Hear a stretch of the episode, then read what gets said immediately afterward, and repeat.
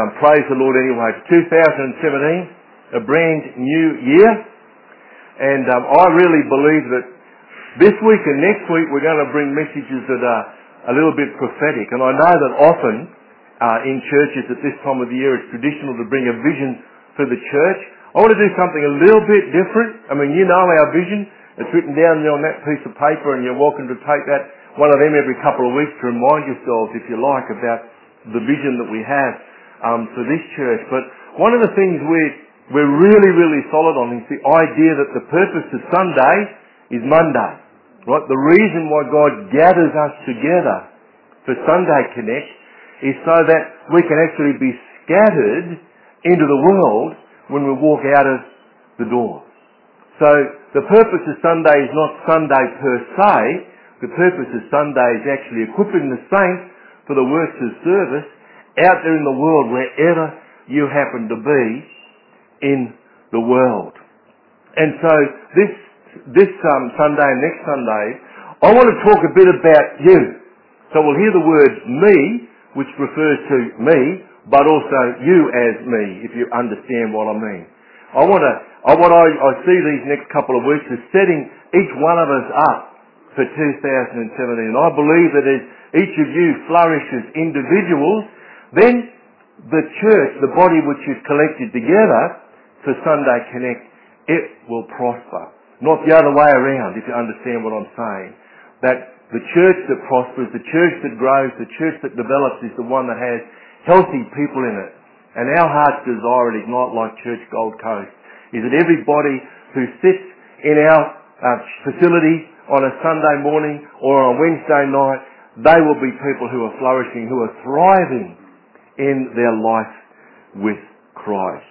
Now, everybody knows I like a little bit of country music, so just to get things going today, I've got a nice little video for you.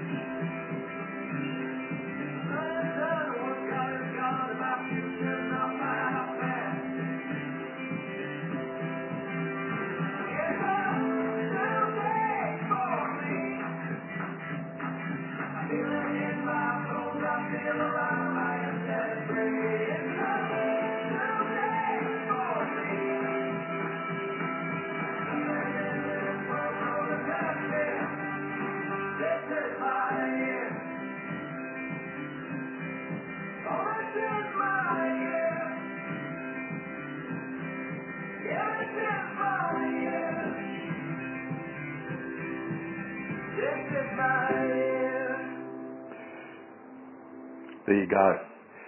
Something I just want you to remember. This is my year. That is in reference to yourself. And I reckon that's a prophetic encouragement, actually, to see 2017 as your year. So I actually reckon it's okay to ask yourself this question: what's in 2017 for me? All right? What's in 2017 for me? And I've actually titled the discussion point for today called 2017. And I want to talk a little bit about calling.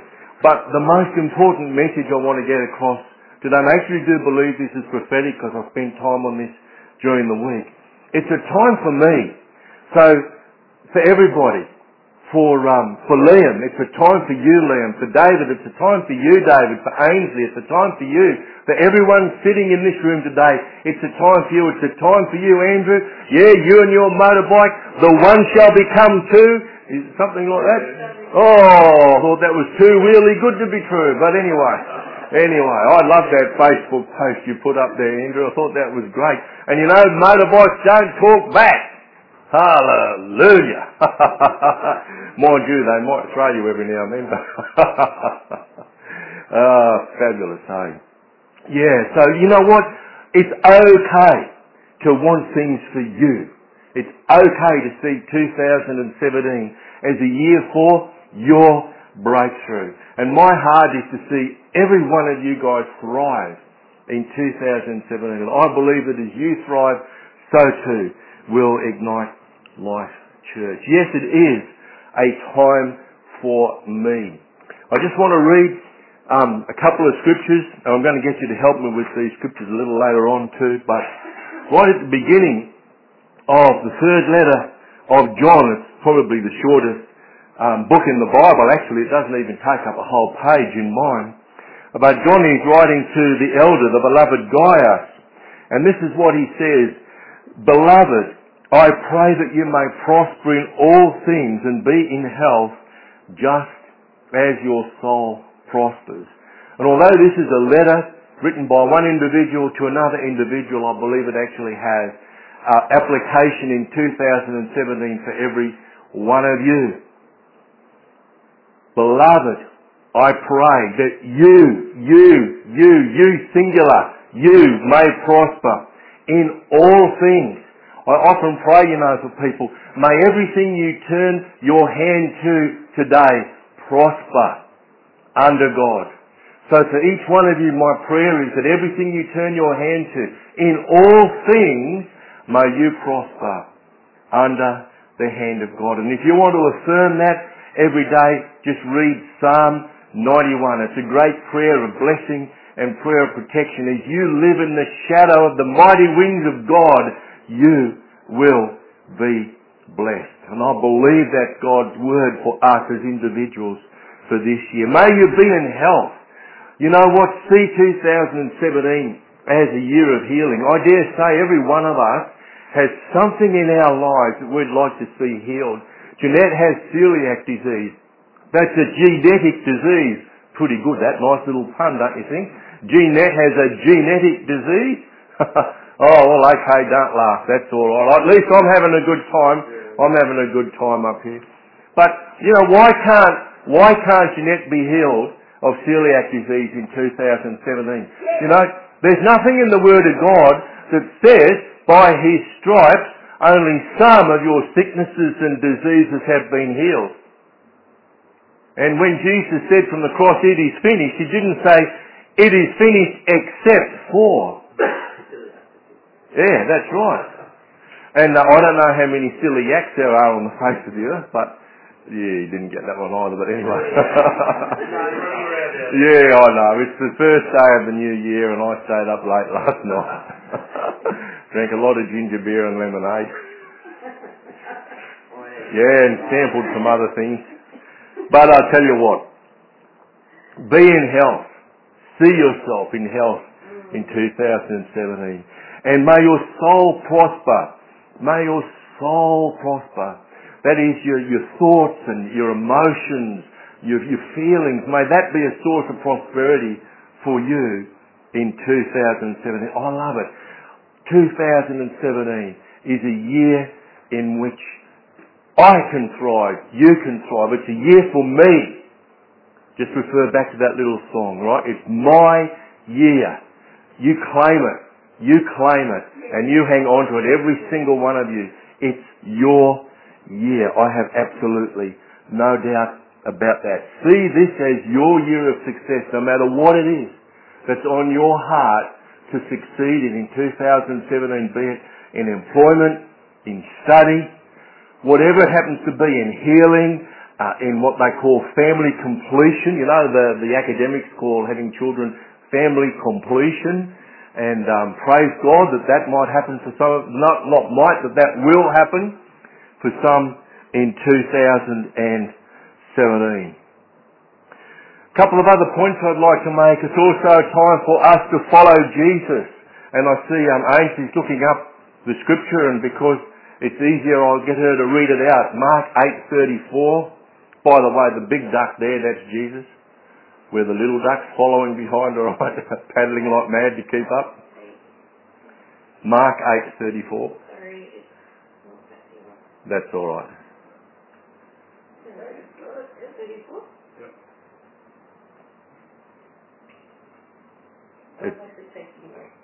Oh, sorry, Anne. Do you want me to? I can look it up. No? Then he called the crowd to him along with the disciples and said, "Whoever wants to be my disciple must deny themselves and take up their cross and follow me." Yeah. Deny yourself, take up your cross and follow Jesus. You know, I've heard this preached about many, many times, and it often makes me feel a bit depressed, actually, that I've got to give up everything I enjoy and kind of, all right, I'm going to put my cross over my shoulder and I'm going to kind of stumble and stagger through life. I'm a follower of Jesus. I'm following Jesus. Oh, it's so joyful to follow Jesus. No, do you know what? That's an invitation to just follow Jesus full time. Okay? An invitation and exhortation to be a full-time Christian. Do you know what? A lot of Christians are actually Sunday morning Christians. And many don't mean to be. You know, Sunday morning, because we get together, we're full of faith, you know. We can pray faith-filled prayers. We can believe God for all kinds of things. We walk out and we go into the world where we happen to be on Monday, and suddenly we've got no faith anymore. We're being called to be full-time Christians.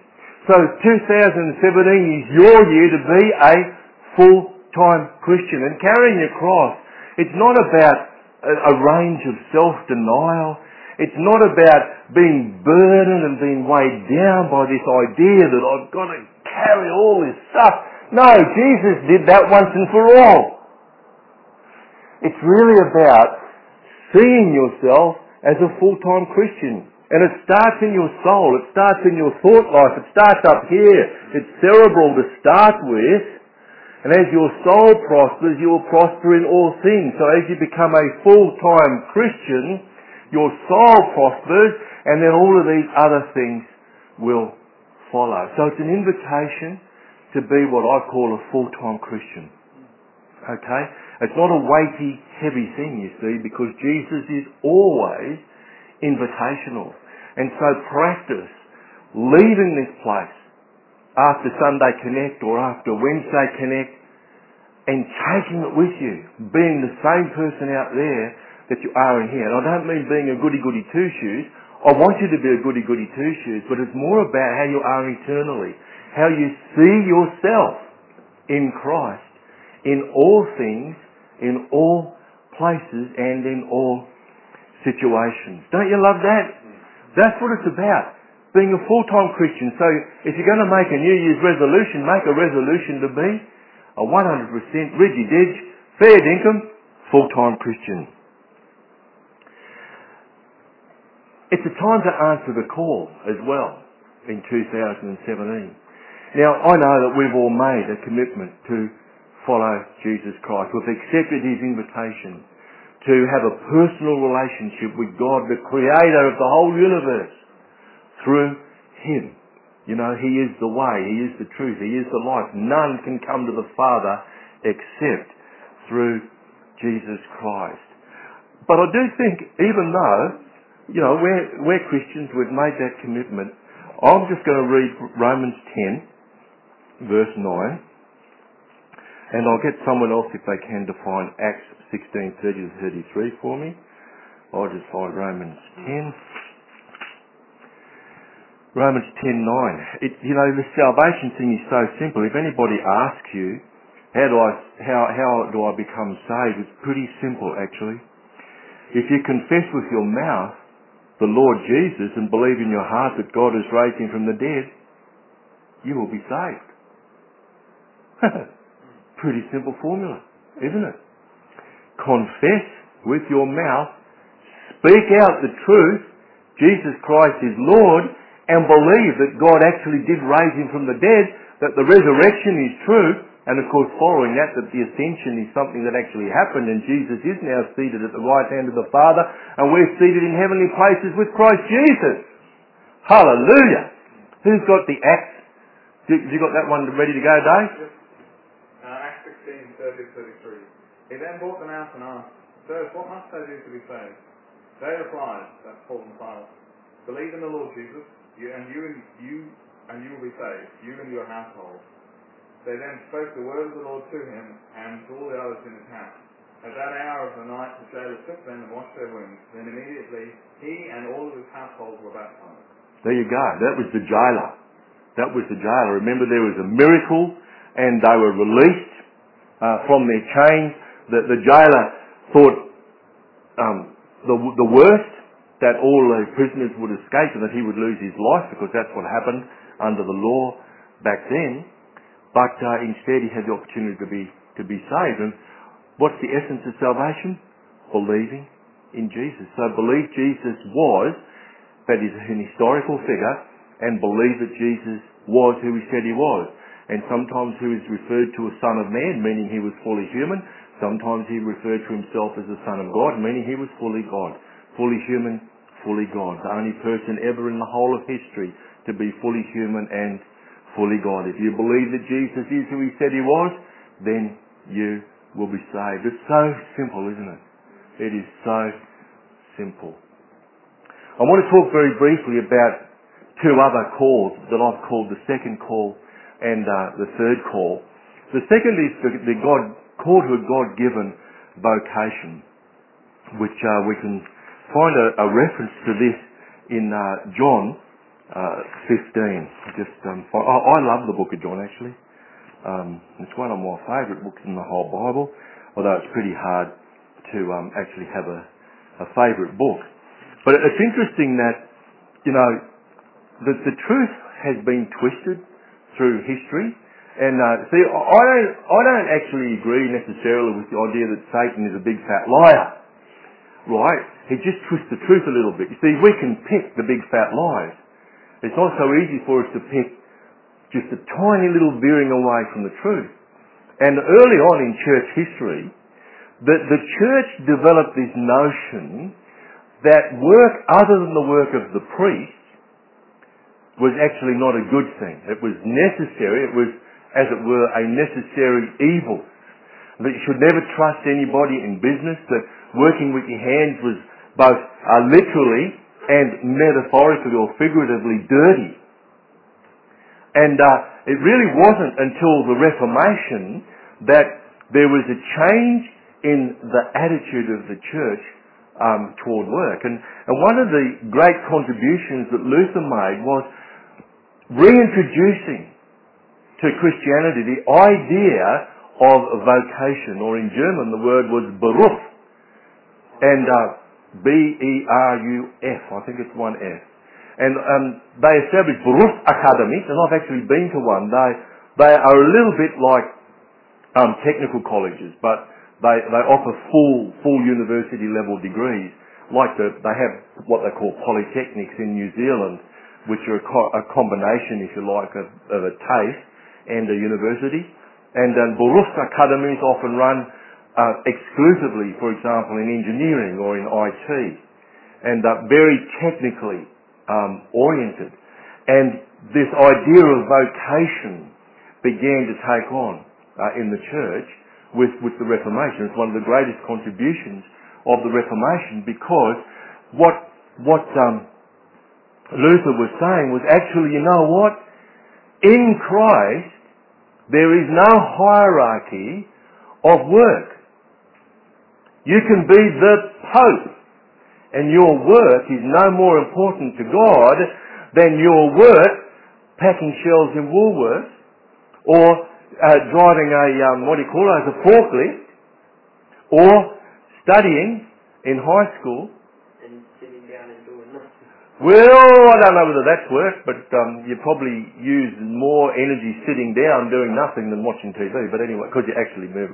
Anyway, you scratch your ear and that when you're not watching TV. Your ear, I said, when you watch when you're watching TV, and so on. So wonderful contribution. It's the idea that our work actually matters to God. All work matters to God, and in our work we're able to give expression to neighbour love by being well prepared for the work that we do, by doing the very best that we possibly can under whatever circumstances come our way. We're giving God the glory, and we're actually demonstrating love for our neighbours. You know, you're working in McDonald's. Be the worker in McDonald's that people remember because of your friendly smile or your prompt service or whatever it happens to be, or accurate change or whatever it happens to be. Calling is important. Now, you know, I believe that God has called me to a particular area, which is fundamentally what we call mission or business. And I just want to read, just to encourage you, this very short passage from the book of John, chapter 15, verse 16, "You did not choose me, but I chose you and appointed you that you should go and bear fruit, and that your fruit should remain, that whatever you ask in the Father in my name, he may give you." Now this is often used in reference to the idea that we're being called as Christians, but I think it also has specific application that we're called into a particular vocation, whatever it might happen to be. And today we might not have fully worked out exactly what that call is, and that's okay. This is not about creating any kind of anxiety in your heart. This is to encourage you that God has a vocation for each one of us, a vocation in which we will bear fruit, will bring him glory, and we will bless others. And that's only the start of the fruit that we will bear, because there'll be personal reward as well. And that's fabulous. And there's reference to that in Ecclesiastes and in Proverbs as well, that we should enjoy the fruit of our labour. Oh, I love that. When you sit and meditate about that, God's intention is that we would enjoy the fruit of our labour. But here we are, we're bearing much fruit because we've done what Jesus has chosen us for. And then, whatever you ask the Father in my name, he may give you. May, not as in maybe he will, maybe he won't, but as in he will give you. That's a strong use of the word there. So when we're lined up with the Lord, when we're sort of going down that railway track that the Lord has built for us, you know, not only are we bearing fruit, but we're enjoying the fruit that we bear, and we're asking the Lord for provision and for blessing in that vocation, and he is saying yes to every one of our prayers. Let me take you now to Acts 20, verse 22. And I believe really strongly in this, you know, that there is a third call, what I would call a God-given assignment.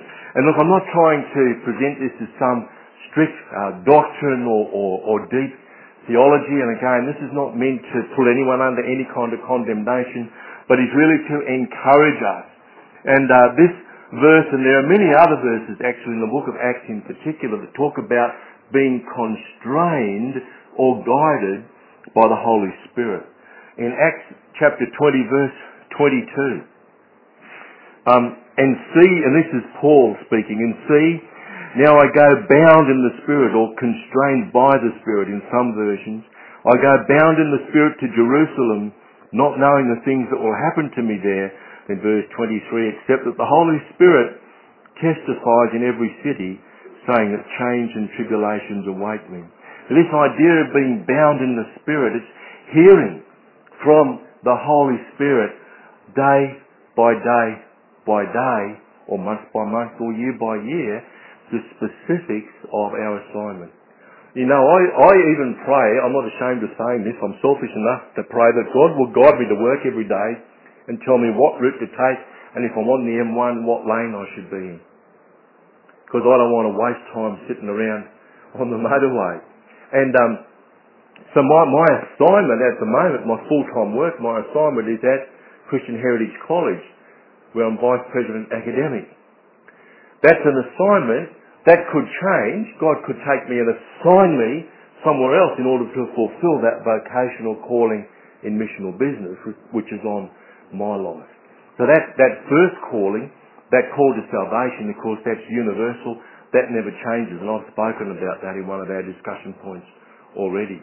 Then there's this idea of a God-given vocation, you know, that God actually has a particular work for each one of us. And then furthermore, He loves us so much, and He's so considerate of each of us as individuals, that He will actually map out for us the details of His assignment, and it could be even on a daily basis. I just love that about the Lord. And so I believe that's something you can want for 2017. And remember, this is about me. Say that. This is about me.